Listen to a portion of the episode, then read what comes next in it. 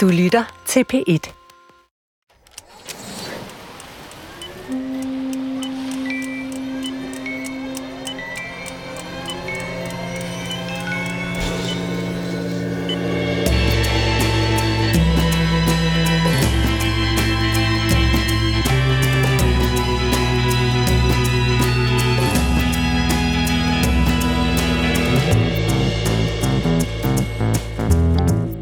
Slipper vel for på et eller andet tidspunkt at skulle afbryde forbindelsen til et andet menneske. Men det er en kunst at afbryde forbindelsen til en af sine forældre. En kunst, som man aldrig kan lære. I dag handler radiofortællinger om brud med forældre. Hovedpersonerne er Sofie Lør og Irene Marie Stenberg. Jeg hedder Torben Brandt. Velkommen til Radiofortællinger.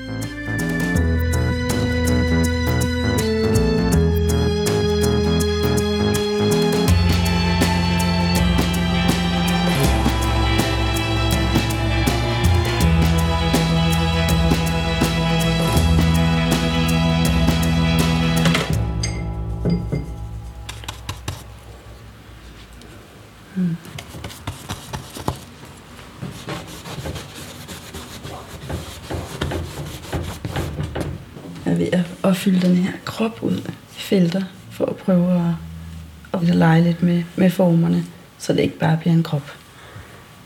Så det bliver noget, man kan tolke. Jeg kan godt lide, når man får lov at tolke selv, når man ser noget. og det giver stof til fantasien.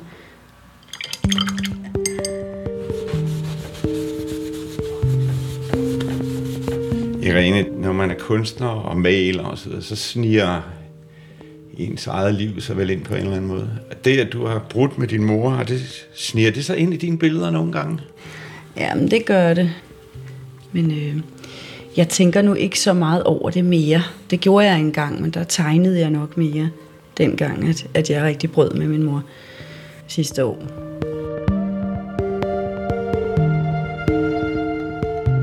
Hvorfor blev det lige præcis for et år siden?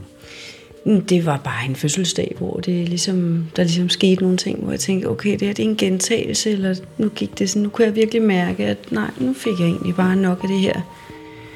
For mig var det jo ikke et tæt forhold på nogen måde, og det drømte jeg rigtig meget om, måske at få i rigtig mange år, og arbejdede rigtig meget på det, og jeg tror simpelthen bare ikke, at det var noget, der kunne lade sig gøre. Og så fik jeg jo barn nummer to for fem år siden, og, og der blev jeg rigtig skuffet over, at hun ikke ønskede kontakten med ham. For det havde hun dog haft med nummer et, selvom det kun var de første 8-10 år. Og det var både skuffende for min datter, og det var også rigtig sovende for mig på min datters vegne. Måske også fordi jeg prøvede det selv i relationen. Så valgte jeg egentlig bare at, at sige nej, nu, nu tror jeg egentlig bare ikke, jeg vil bruge flere kræfter på det her. Og det er ikke en negativ følelse. Det er ikke med vrede, jeg siger, siger stop, fordi det er ikke noget, jeg kan ændre, så hvorfor være vred over det?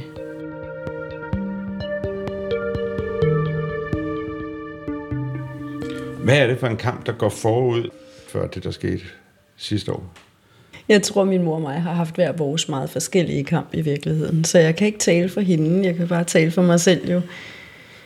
Øh, at, at jeg tror, at min kamp, den handlede meget om anerkendelse. Hvordan reagerede du dengang? I skolen? Og jeg begyndte at pjekke meget, og jeg fik de forkerte venner. Jeg blev flyttet fra, fra Bellerhøj skole, hvor jeg egentlig havde det rigtig godt.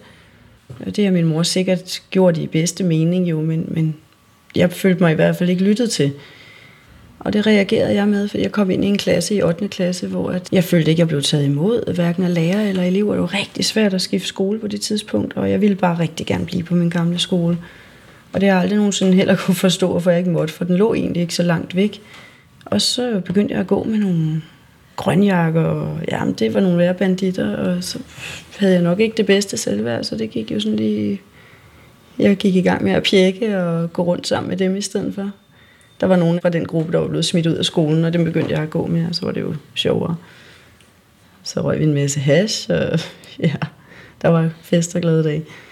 Grønjakker, de var ret grønjakker og sort. Voldelige, var Jo, men dem jeg kendte, de, jeg ved, jeg var ikke med til noget, og jeg oplevede egentlig ikke, de var bare, de var bare lidt, de stjal lidt biler og sådan noget. Det var jeg også lidt med til at prøve, men ja, det var ikke noget med vold, det jeg kendte til i hvert fald. Ikke nogen af dem. Jeg tror, det var de mere unge af dem, som ikke lavede den slags endnu. ja, og så øh, stak jeg af, kan jeg huske. Vi blev rigtig uvenner med mig og min mor. Så blev jeg væk et par dage, og så ville jeg egentlig godt blive gode venner. Så gik jeg hjem. Jeg var egentlig bare lige rundt om hjørnet. Så fandt jeg ud af, øh, at hun ikke godt vidste, hvor jeg havde været. Og men jeg nåede kun at være hjemme en dag til, for så flyttede min mor mig ind på døgnkontakten, der lå i Sankt Hansgade. Og for den dag boede jeg ikke hjemme. Og det reagerede jeg stærkt på, fordi jeg følte mig rigtig uønsket og afvist, og så begyndte jeg at blive meget aggressiv og kom rigtig meget op at slås. Og så flyttede jeg hjem til en, en rigtig dejlig plejemor, og var i et halvt år. Og så efter at have boet der, så kom jeg ind i punkmiljøet, da jeg var 16 år. Og der store trives jeg. Jeg var meget glad. Jeg havde nogle gode venner og var meget kreativ. Og spillede enormt meget musik i band og sådan noget. Jeg tror, jeg har fået brugt min kreative sans på alle mulige måder. Men jeg har altid bedst kun at male og tegne.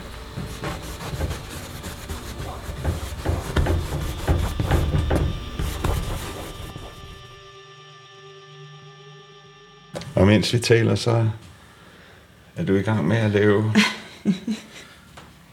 et hvidt øh, mønster, kan man vel ikke kalde det, et, et, et slags netværk, en, en en person der. Der ligger en kvinde. Det er jo en kvinde. I felter. Det ser man ikke lige med det samme. En diva.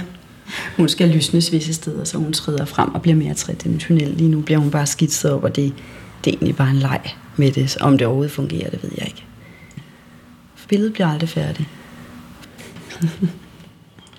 Man kan godt slutte i forhold til den menneske, men ikke til billedet. Nej, det, jo, det kan man godt. Det kan man vælge at gøre, og så kan man mærke, om man får ro af at gøre det.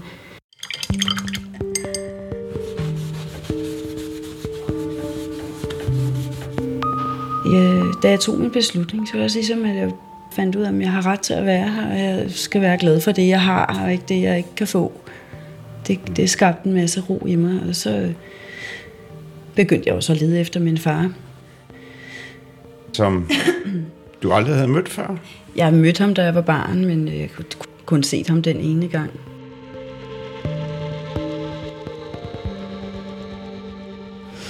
Lad os lige vende tilbage til det, men øh, jeg har taget en historie med til dig, Irene.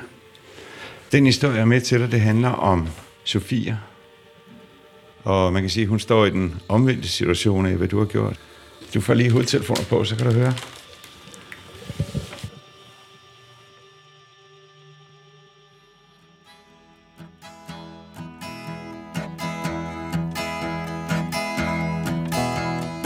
You must leave now, take what you need, you think will last. But whatever you wish to keep, you better grab it fast.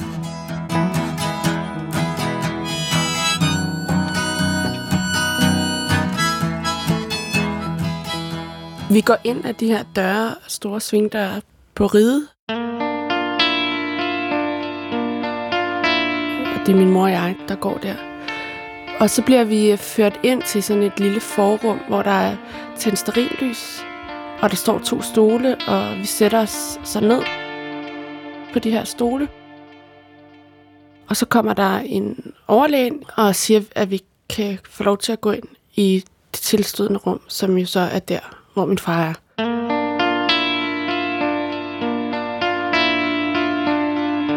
Og det var første gang, jeg mødte ham. Jeg ville jo have ønsket, at han var i live.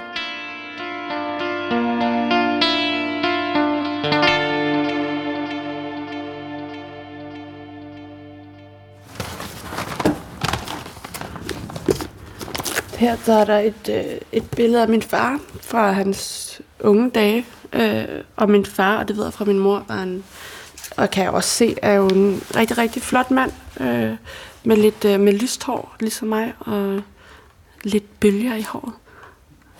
Vi går og kigge lidt videre. Så er der en, en avisartikel.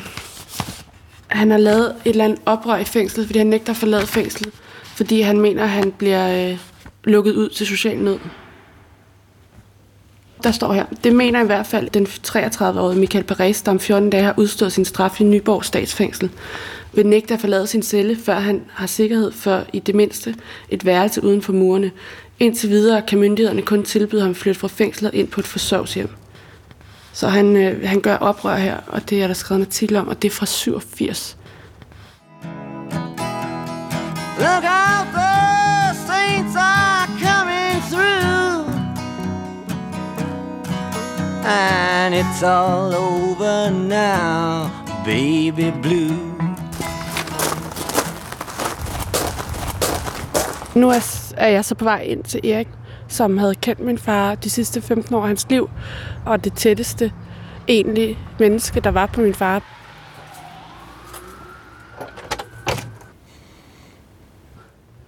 Han var, han var sjov også. Han kunne godt være rigtig underholdende. Det Ja. kunne han også, ja. Det, han kunne sige nogle finurlige ting, og sådan... Øh... Jo, han kunne godt være vittig. Det kan godt være, det krævede noget at rumme ham, men, men, men jeg synes, fordi han også havde så mange gode sider ved siden af det, der var gået skævt, så kunne jeg ikke slippe ham, eller jeg kunne ikke sådan bare lade ham være sådan en, som man tog sig af for en periode, og så orkede man ikke mere, og så var det ligesom slut. Ja. Han har jo sendt gave til mig, fødselsdagsgave hver eneste år. Okay, Og faktisk næsten ramt datoen. næste. næsten ramt datoen på min fødselsdag og årstallet.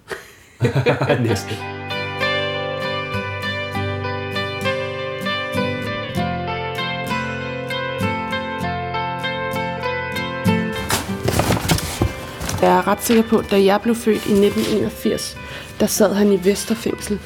Så øh, derfra ved jeg i hvert fald, at han har, han har været nogle forskellige steder. Nå, så står der faktisk her. Michael Perez afsoner en dom for handel med has. Han er født på Vesterbro i København, klarede sig godt i skolen, sejlede to år, søgte ind til forsvaret, men han fik ophævet sin øh, konstabelkontrakt, da han forstod, at det hele gik ud på at slå ihjel. Derefter rejste han flere gange til Nepal i Østen. Han kendte en dansker, som boede der. Når jeg nu alligevel var der, kunne jeg lige så godt tage noget has med hjem. Det gjorde jeg så, men jeg blev taget på gaden i København, fordi nogen havde talt over sig, øh, har han tidligere sagt.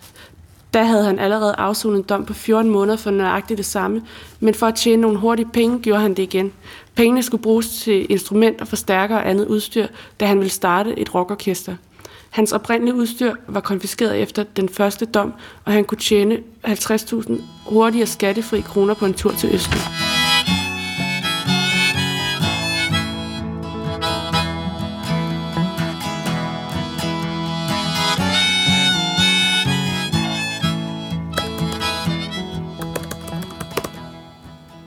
Den sidste mail fra ham har været omkring 14 dage, han døde faktisk. Men den første kan jeg lige prøve at åbne her. ja, jeg ved ikke rigtigt, hvordan jeg egentlig skal starte denne mail. Som du udmærket godt ved, så har jeg desværre aldrig været en del af din opvækst, og det skyldes ikke, at jeg ikke gerne ville, men jeg måtte selvfølgelig respektere din mors ønske, og selvom hun ikke ligefrem fortalte, at jeg var person non grata, så kunne jeg føle inde i mit hjerte sjæl, at det nok var bedst at lade hende opdrage dig til et stabilt og godt menneske. Derved ikke sagt, at jeg ikke også kunne det samme. Jeg kan love for, at det desværre var noget, som gjorde så ondt, at når jeg spiller sammen med mit bluesband, dem som hører os altid kommer op til specielt mig og siger, hvor har du fået denne smerte i dit mundharpespil? Og det skyldes selvfølgelig, at jeg føler, at jeg lod dig i stikken. Jeg skulle have kæmpet meget mere for at få lov til at være sammen med dig som barn, end jeg gjorde. Jeg spiller sammen med mine venner inde på Bar Blues i Møntergade, som er en café udelukkende for bluesmusikere. Min bedste ven er præst. Mange hilsner. Mike. Jeg, jeg tror bare, jeg valgte at lukke den mail og tænke, det skal nok komme. Jeg skal bare lige over julen, og, og så tager jeg det op.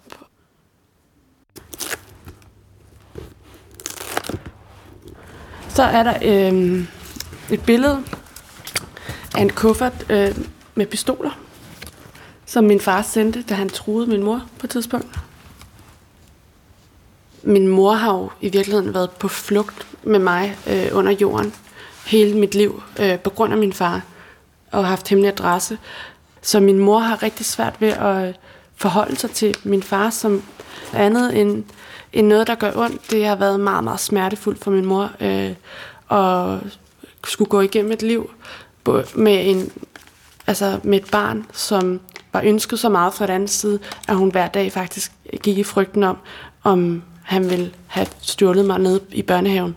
Og derfor er det også vigtigt, at den her historie om min far, den også bliver min. At det ikke bare bliver min mors frygt, der kommer til at være historien om min far. Fordi at så skal jeg ligesom tage den frygt på mig, øh, og egentlig være bange for det, der i virkeligheden er halvdelen af mig selv.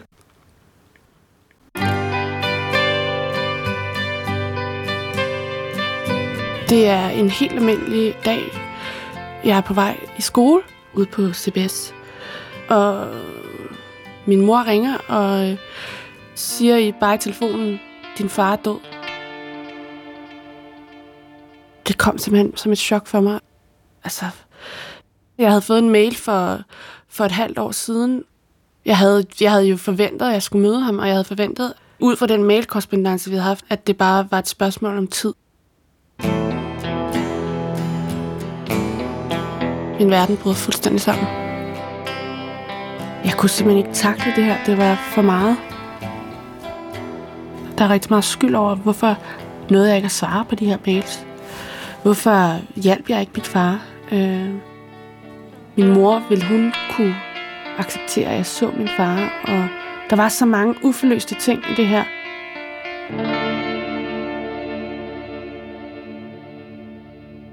Normalt, når man viser sådan et lig, der ikke har været forråden, så tror jeg, man kan se, at lagene ligesom kun er trukket op til halsen. Men her er det sådan lavet fint rundt om hovedet også, sådan så at det eneste, man i virkeligheden kan se, er øjnene og munden og næsen. Hans kæbe er sunket ned, og, og det er en meget, meget mystisk situation, som jo ikke giver svar på nogen ting i virkeligheden. And it's all over now baby blue. Jeg ville jo have ønsket, at han var i live. Jeg er min fars eneste efterkommer, og jeg får så nøglerne til min fars lejlighed. Og jeg tænker, at det ville da være helt naturligt, at jeg går op alene i den lejlighed. Min far elsker musik, og min far spiller rigtig meget musik. Så jeg gør det, at jeg sætter musik på op i min fars lejlighed. Går rundt derop i en anden kæmpe tåge af angst og følelser og savn og svigt og undersøger, hvem min far er. Det, som jeg så ikke øh, har gennemtænkt, det er, at øh, det selvfølgelig er en, en narkomans bule, jeg kommer op til. Det er kanyler, det er skudhuller i væggen, der er et sofabord, hvor der står masser af vodkaflasker. Ved sengen, der er huller i, i madrassen. Der er skåret i gulvet, skåret i sofabordet. Og jeg går ud i køleskabet og kigger, og der er ingenting i køleskabet. Han har efterladt en øhm, dåse med skipperlapskovs.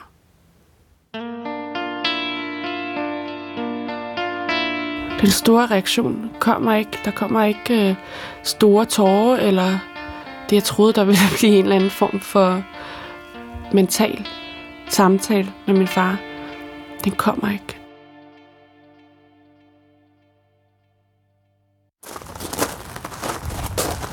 Erik er ham præsten, som havde kendt min far de sidste 15 år af hans liv, og som også var med til at begrave min far, og som også var ham, der alarmerede politiet, da han ikke øh, kunne få kontakt til min far. Jeg havde jo fulgt ham igennem rigtig mange år, og det er så klart, at jeg holdt rigtig meget af Michael, og på trods af alle de ting, som jeg også godt kunne se, der var skæve sider. Jeg mødte ham for den, han var, og et eller andet sted kom til at holde af ham, fordi han havde så mange ting, som han gerne ville have gjort anderledes, og så meget han gerne ville øh, have frem som det gode og sådan noget. Og så da vi fandt ud af det der med Bob Dylan, Ja. Det var jo en af vores ja. fælles lidenskaber. så endte det så med, at fra at det havde været sådan lidt mere officielt op i kirken og sådan noget, så, så sagde han, at jeg kigge forbi her på min adresse. Ikke? Når han kom forbi, så ringede han lige på og lige sagde bare hej præst. Og hvis ikke jeg havde tid, så gik han bare hjem igen. Men øh, så nogle gange så sagde jeg, kom ind og få en kop kaffe, Michael. Og så sidder vi lige og snakker lidt. Og så hørte vi noget Bob Dylan, og så spillede han lidt mundharp, og så fik vi snakket lidt. Og sådan. Jeg har fået kassettebånd også, hvor han har sunget. Nå ja. Hele ja. mit liv. Øh, vi havde jo hemmelig adresse på grund af min far. Så han har sendt til min mors arbejde. Og jeg har jo tænkt meget over det der, hvad ville der være sket, hvis jeg havde mødt min far? Ja. Altså fordi mm. der var jo rigtig mange kloge mennesker, eller fornuftige mennesker, der syntes, det var en dårlig idé. Mm. Og du var den eneste, der kendte ham. Men jeg ved ikke, om jeg ville kunne sat grænser over for ham nok til at passe på mig selv. Det kunne jeg også godt være bange for.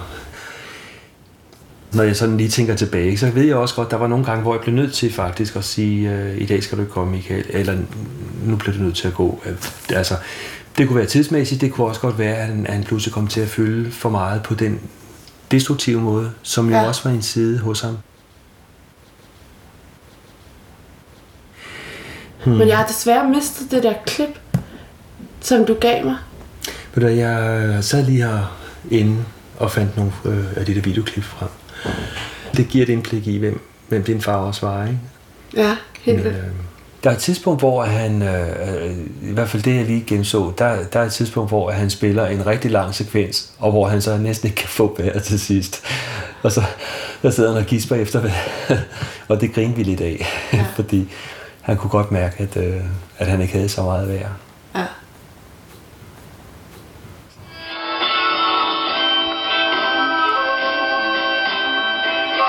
Lidt, det er lidt sjovt at se, sådan, se ham i live, eller det er jo ikke i live, men live. Og det er den eneste gang, jeg har set min far i live. Det er på det her lille klip på 30 sekunder.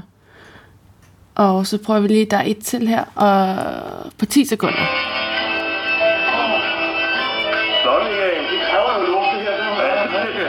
Ja. Godt, du har det. Det er også en, øh, en øh, busidé. Så den eneste gang, jeg faktisk har hørt øh, min fars stemme. Så, øh, så det er min far. Øh, sådan en lidt øh, halvtyk øh, ældre mand i sin øh, skinvest med kasket og sin øh, mundharmonika.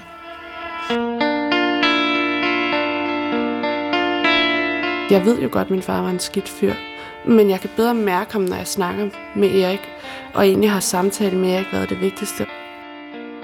Og jeg blev også bekræftet i, at altså, jeg havde ikke kunne redde min far for der, hvor han var. Selvom jeg føler måske, at jeg svigtede ham ved ikke at, at øh, møde ham, eller ikke fik set ham, inden han døde, eller alle de ting, jeg tænker, jeg måske kunne have gjort, så tror jeg bare, at det får lov til at ligge et rigtig godt sted, velvidende, at der har været et menneske, en præst, der har taget ham til sig og givet ham det, som han magtede.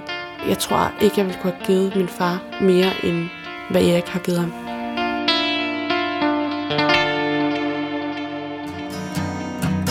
And it's all over now, baby blue.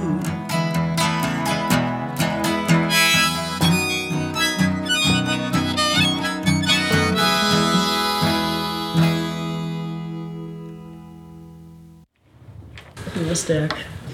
Og her i radiofortællinger sluttede Sofia sin fortælling om, hvordan hun kom for sent til at få et forhold til sin far. Og jeg ved ikke, hvad du hører, Irene, når du hører den her historie. Du har boet med din mor. Her har du den fuldstændig omvendte situation, at der er en mor, der har boet med Sofies far. Ikke? Jo, men alligevel, jeg kunne godt se det der med at skulle være bange for den ene side af sig selv. Der er det jo ens for os alligevel, selvom det er to vidt forskellige historier, så, så render vi rundt. I virkeligheden handler det om at, være, at føle sig øh, hel og være en hel identitet.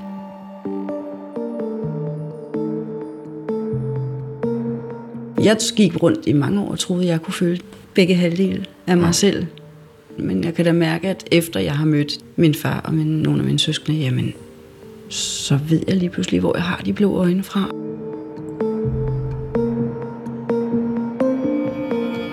Den, den relation, min mor og min far har sammen, det var en meget kortvarig oplevelse. Så. Så min mor har jo heller ikke rigtig enten kunne eller ville fortælle mig særlig meget om min far, så det har jo frustreret mig i min barndom, og min, især min ungdom, at jeg ikke kunne få nogen oplysninger.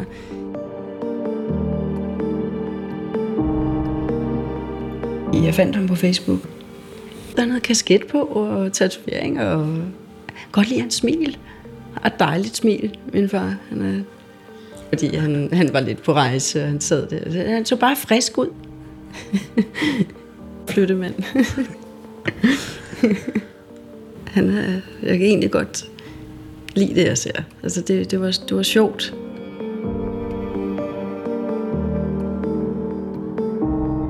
Jeg tog et stykke papir og en kuglepind, og så ringede jeg ham op. Og han blev rigtig glad for, at jeg fandt ham. Og, og så skrev jeg alt bare ned. Alle de, vi, var, vi er seks søskende. Og det er jo mange mennesker, der skulle forholde sig til. Og hvor gamle er de, og hvem er de, og hvad hedder de, og hvor bor de, og har de børn? Og, så jeg har sådan et helt af fire ark, fuldstændig tæt skrevet med oplysninger om min søskende for, det første, for den første dag, jeg talte med min far.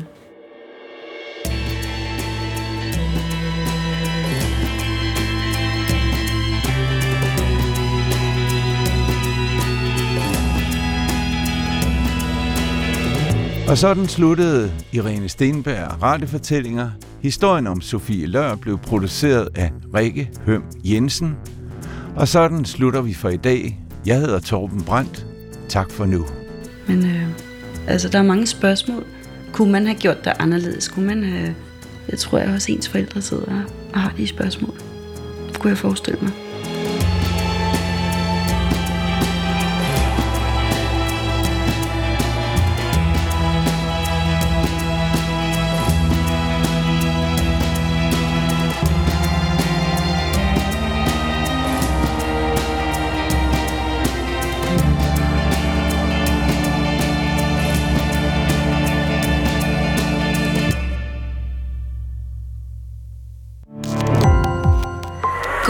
Opdagelse i alle DR's podcast og radioprogrammer. I appen DR Lyd.